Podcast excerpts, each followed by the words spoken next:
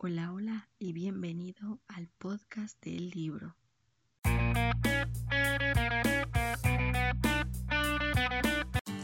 Hola a todos y bienvenidísimos a otro programa del podcast del libro. Sí, soy Jess y ya saben, aquí se habla de muchas lecturas, muchos libros geniales, entretenidos y que definitivamente tienen que tocar. Entonces, si les gusta todo esto, no dejen de suscribirse al programa.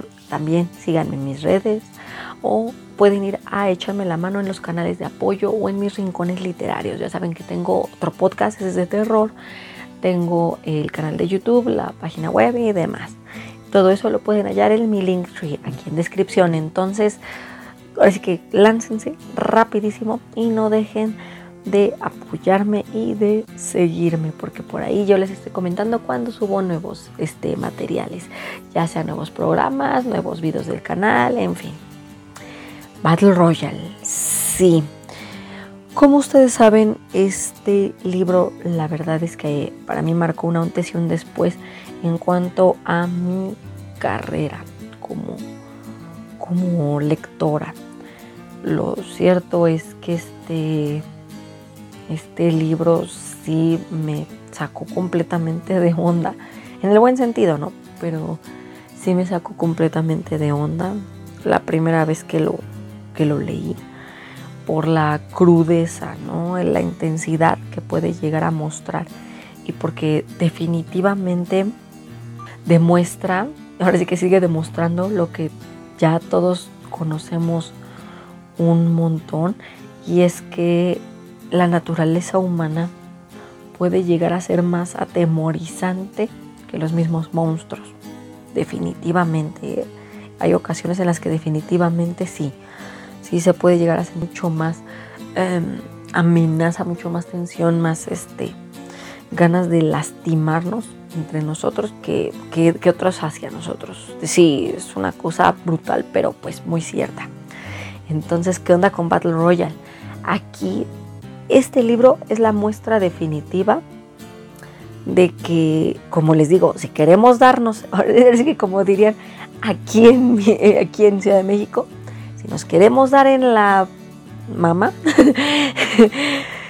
definitivamente no las vamos a dar, ¿eh? definitivamente, sí. Y este libro es toda una joya, pero sí hay que leerlo con mucho cuidado, mucha precaución, ¿Por qué? Porque no es un libro apto para todo mundo. Battle Royale eh, muestra, como les digo, lo peor de la humanidad.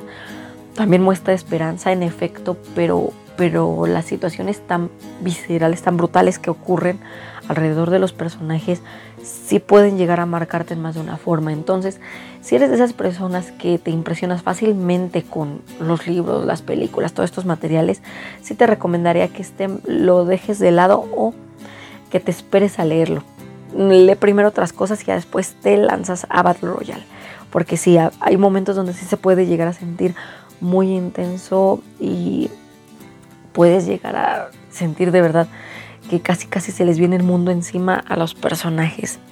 Dicho esto, ¿de qué trata Battle Royale? Vámonos a la sinopsis.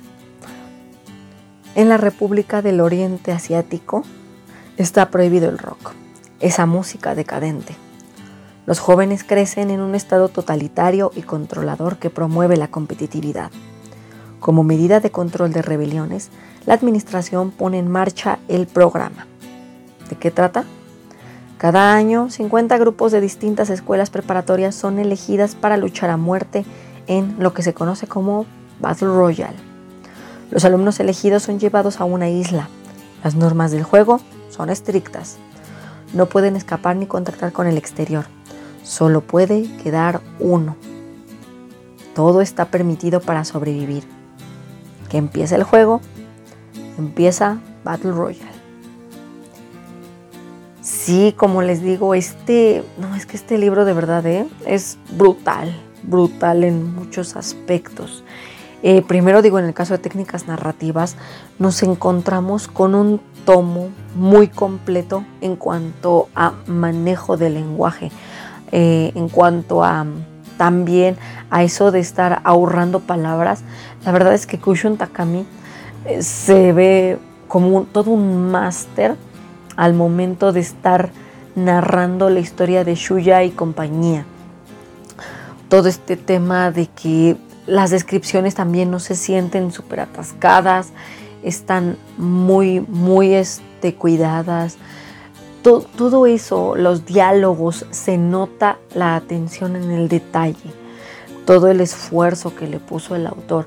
Entonces, Noé, la verdad es que en este punto sería muy difícil que yo pudiera encontrar un pero, porque, como les comento, la verdad es que el autor se nota que conoce su trabajo, lo hace bien y no aquí no hay nada de que me confundo con los protagonistas, quiénes son los protagonistas, no ubico el tema central de la, historia, el villano está empezando a mostrar tintes este como de bueno, qué onda, no. No, no, aquí no van a tener esas confusiones para nada. Se delimita perfectamente quién es quién a lo largo de la historia y aún y cuando son fácil como unos 42 alumnos los que entran al Battle Royale, a todos logras identificarlos por su forma de ser, por sus características físicas, por cómo se muestran ante la situación. Entonces, Noé, de verdad que yo no tengo ahí ningún pero. La trama muy bien armada y muy bien ejecutada. Técnicas narrativas definitivamente se lleva doble palomita. Ahora, entramos a temas peliagudos. Personajes. Sí, como les comenté en el bloque pasado, lo cierto es que los personajes son muy identificables. Podemos saber sin mucho problema quién es el protagonista, Shuyana Nahara, quién es la coprotagonista, Noriko Nakagawa. Eh, también por ahí tenemos otros Em, personajes de mucha importancia en la historia, pero que no llegan a comerse al protagonista, como Shogo Kawada, como Shinji Mimura, Hiroki Sugimura, o sea, hay varios que dices, ok, va, entiendo perfectamente qué onda con estos personajes, pero, o sea, en cuanto a su personalidad, está bien ejecutada, está bien llevada a cabo, al menos yo, mi punto de vista es que sí. La verdad es que a Shuya lo identificas muy rápido, es este chico alegre que a pesar de todo lo que ha vivido, todo lo que ha sufrido, intenta ser optimista, salir adelante, le gusta mucho la música, ojo con eso, le gusta mucho el rock, aun y cuando se supone que ahí en esa sociedad no pueden oír ese tipo de cosas, a él le gusta mucho el rock. Eh, es de esas personas que se llevan muy bien con sus compañeros, prueba de ello, este, su amigo Yoshio, también que se lleva bien con Shinji, con Hiroki. Eh, también este, tiene por ahí cierto pegue, se podría decir, entre las chavas. Por algo, este, Noriko y otras más, como Yukie, eh, también como que le echan un ojito. Entonces, sí, la verdad es que es muy identificable Shuya. Muy, muy identificable. Y este, algunos podrían decir, ok, va, él es el protagonista. No van a faltar las que me digan, eso no, hombre, ¿qué, acaso Noriko no, no brilla en parte de la historia? Por supuesto que sí. Noriko como su protagonista, yo, yo la percibo como el corazón, como el corazón de la de todo lo que es esta, esta relación, este, se puede que este grupo que forman ella y Shuya y bueno, que después se les une Shogo y demás, eh, ella es más como el corazón, esa parte que escucha los problemas de la gente, definitivamente intenta ayudarlos y por qué no, también incluso hasta puede brindar un buen consejo, un buen apoyo moral. Y también hay algunas situaciones por ahí en donde Noriko dice, yo no me quedo de brazos cruzados y voy a ayudar a mis amigos. Entonces, sí, definitivamente a Noriko no la crean tan, tan débil. Que sí, hay mujeres que definitivamente se comen a Noriko, como Soma, o sea, definitivamente en el aspecto del carácter. Pero bueno, estamos hablando de que Soma es villana, entonces, eh, pues sí, ahora sí que ahí puede decirse que tenemos los dos lados de la moneda, el lado más benevolente y el lado más cruel y salvaje de lo que son las chavas, igual con los hombres, ¿eh? por ahí Kiriyama también, eh, ahora sí que entre los dos, entre Suma y Kiriyama, pelean súper bien para ver quién rayos se lleva el puesto número uno al más desgraciadito del libro, ¿eh? definitivamente. Y lo peor de todo es que no son los únicos. A lo largo de la historia, como les digo, llegamos a ver cómo los amigos, eh, dependiendo de sus personalidades, sus uh, fortalezas, sus debilidades, características y demás, cómo van tomando cierto papel dependiendo el, el tipo de situación que están viviendo.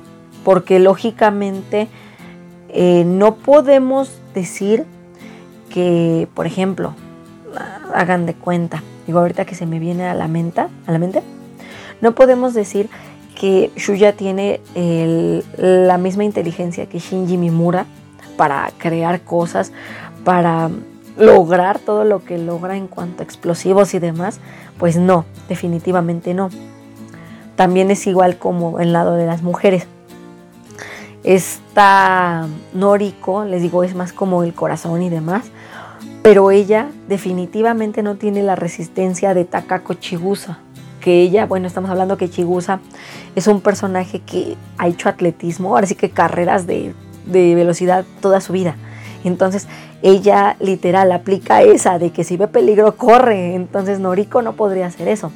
Entonces les digo, la verdad es que los personajes son muy identificables en cuanto a fortalezas, en cuanto a fallas. Hay gente que definitivamente se entrega a la desesperación, o sea, de plano. Prueba de ello, este Toshinori Oda o este se me fue el nombre de este hombre, creo que es este Yukichiro Takiguchi, creo que sí, es uno de, creo que sí es él, pero bueno, es que son, les digo, muchísimos personajes, o sea, literal, les digo que estamos hablando fácil de unos 42 más o menos, pero cada uno, les digo, al momento de leer sí se identifica bien, definitivamente. Y les digo, no todos actúan igual, por ejemplo, estamos viendo que está, me parece que es Yuko Sakaki. Ella opta por, por acabar a los alumnos mediante cianuro de potasio, o sea, a ella le dan veneno. Y el mentado Kiriyama, les digo, este que hace competencia con Soma a ver quién es el más desgraciadito, este, este hombre literal se pone a hacer una masacre con sus, bueno, primero le dan un cuchillo y ya después yo no sé cómo le hace para, bueno, no, si se da a lo largo del libro, te lo comentan, se hace con varias armas de fuego, porque sí, en Battle Royale, como les digo, todo se vale. Y a los chicos les dan, ahora sí que siempre que entran a un Battle Royale se les da una arma. Bueno, se les da algo que podría servirles como arma, no necesariamente tiene que ser un arma. Prueba de ello que al pobre de Shuya Nanahara, pues ahora sí que a nuestro protagonista le tocó un cuchillo y a Noriko le tocó un boomerang. O sea, ¿qué es esto? Díganme ustedes. No, pues, o sea, nada de nada. Pero así como a ellos les toca eso, eh, por ejemplo, este, me acuerdo de Numai que le toca una, creo que es una automática, una pistola automática, una Walter. También este, me parece que Satomi, a Satomi es a la que le toca la UCI, o sea, imagínense, estamos hablando de, armas de fuego ya, ya fuertes, o sea, que literal casi casi usan los militares, entonces dices, qué bárbaro, o sea, ¿cómo reparten esto? Es que esto es a suerte, esto es a suerte, y dependiendo de lo que les toca a los personajes, muchos eh, toman la posición de atacar, otros toman la posición de defender, otros a pesar de contar con las suficientes armas para defenderse, optan por no usarlas. Por ejemplo, como la misma Yuki, les digo, la otra chica que le echa los tejos a, Shuya, ella le toca una Browning, o sea, imagínense, bien podría salir a, a repartir unos cuantos plomazos y no lo hace, porque ella dice, no, esa no es mi naturaleza. Entonces, todas esas distinciones son las que ayudan a que los personajes se luzcan cada uno y ayudan definitivamente a que la historia se mueva y permita que lógicamente nos sintamos eh, atraídos hacia unos u otros personajes. Yo le soy completamente honesta, en el caso de los hombres a mí me dolió, me, duele, me sigue doliendo. Este, este, Hiro, este Hiroki, Hiroki Sugimura, ay, no, no, no, no me lo creo. Todavía no me lo creo. Eh, el autor es de esos autores que, que juega mucho con uno y el haber visto lo que ocurrió con Hiro, ay, no, no, no. Yo, yo todavía digo, ¿por qué? Eso en el caso de él, ¿no? También otro personaje que a mí me gustó mucho eh, por su inteligencia, por la astucia que maneja a lo largo de toda la trama. Shinji, qué bruto, ¿eh? De verdad, mis respetos. Shinji Mimura también es un, capo, dirían unos, un máster, sí, ¿eh? definitivamente. Pero sí, entiendo por qué ninguno de los dos es el protagonista y por qué Shuya es el protagonista. O sea, a pesar de que los dos son muy buenos personajes, el carisma de Shuya se siente. Entonces sí, por supuesto que comprendo por qué es Shuya. En el caso de las mujeres, no saben de verdad cómo me dolió Takako Chigusa, de verdad. Yo decía, ¿qué, qué, pasó con ella? ¿Por qué? ¿Por qué? ¿Por qué? Este, con ella y con Yukie sí, sí me saqué de onda, la verdad. Sí, sí me, sí me saqué de onda, pero pues ahora sí que sabemos a lo que nos metemos, ¿no? Cuando sabemos que el libro en cuestión habla sobre, sobre un mundo distópico. Entonces, pues sí, la verdad es que ahí ya estábamos advertidos. Eso le digo en cuanto a personajes, escenarios, ¿qué onda con los escenarios? La isla juega un papel fundamental, pero ojo, no solo la isla juega ese papel, sino que también el hecho de que la isla esté ahora sí que siendo monitoreada, ahora sí que enlinkada se podría decir, por, por los militares para crear lo que ellos llaman zonas de peligro es una cosa brutal, de verdad brutal. Aquí juega mucho el papel los militares, las zonas de peligro, los mismos personajes y algo muy curiosito que se llama Guadacanal 22. Esa chuchecita, bueno, ese dispositivo, la verdad es que provoca varios problemas, ¿eh? créanme. Así, guárdense el nombre en la mente. Si no han leído el libro, guárdenselo. Van a ver que cuando estén leyendo se van a acordar de mí cuando lleguen a la parte del Guadalcanal. Porque es una cosa que dices, los odio. Increíble como algunos lo usan hasta como arma en el caso de, de este Kiriyama. Pero, pero sí este, dices, hijo, no, no, no, estos militares se pasan. Entonces sí, que el escenario forma un papel importante dentro de la trama, por supuesto. Y sí, eh, les digo, sí llegan a ver por ahí unas cosas que dices, híjole, en cuanto a escenarios, hay partes en las que dices, qué bruto, qué bueno que el personaje estaba en tal lado, porque si no, la que le hubiera pasado. Sí, la verdad es que ayuda mucho. A veces ayuda mucho el escenario, a veces no ayuda en nada, entonces sí llega un momento en el que dices, híjole, esto está bien, bien fuerte. Pero sí, por lo mismo es que este libro atrae y atrae mucho. Entonces, si ustedes tienen una oportunidad de leerlo, mi recomendación es que sí, lo toquen, les digo nada más, con su precaución, porque como les comenté, no es para todo el mundo. La historia puede llegar a ser muy gráfica, muy cruel, y sí, definitivamente por ahí ha habido algunos casos de crímenes de odio eh, basados, o por lo menos las personas que los cometen, alegan que se basaron en el libro para llevar a cabo estas, estas acciones. Entonces, sí, lo cierto es que, como les comento, no es para todos. Si ustedes no son impresionables, al menos no a ese grado, denle una oportunidad, no hay bronca, pero con la conciencia, así, así que bien presente el tema de que esto es una distopía. Y acuérdense que las distopías es muy difícil que haya un final feliz para todos. Entonces, si están preparados, que empiece el juego. Esto sería la reseña de Battle Royale, espero que les haya gustado. Aquí abajo ya saben está mi link en descripción para que puedan irme a apoyar a mis redes sociales, mis canales de ayuda, ya saben PayPal, Patreon y Coffin y también mis rincones literarios. Soy Jess y nos escuchamos el siguiente martes. Hasta luego.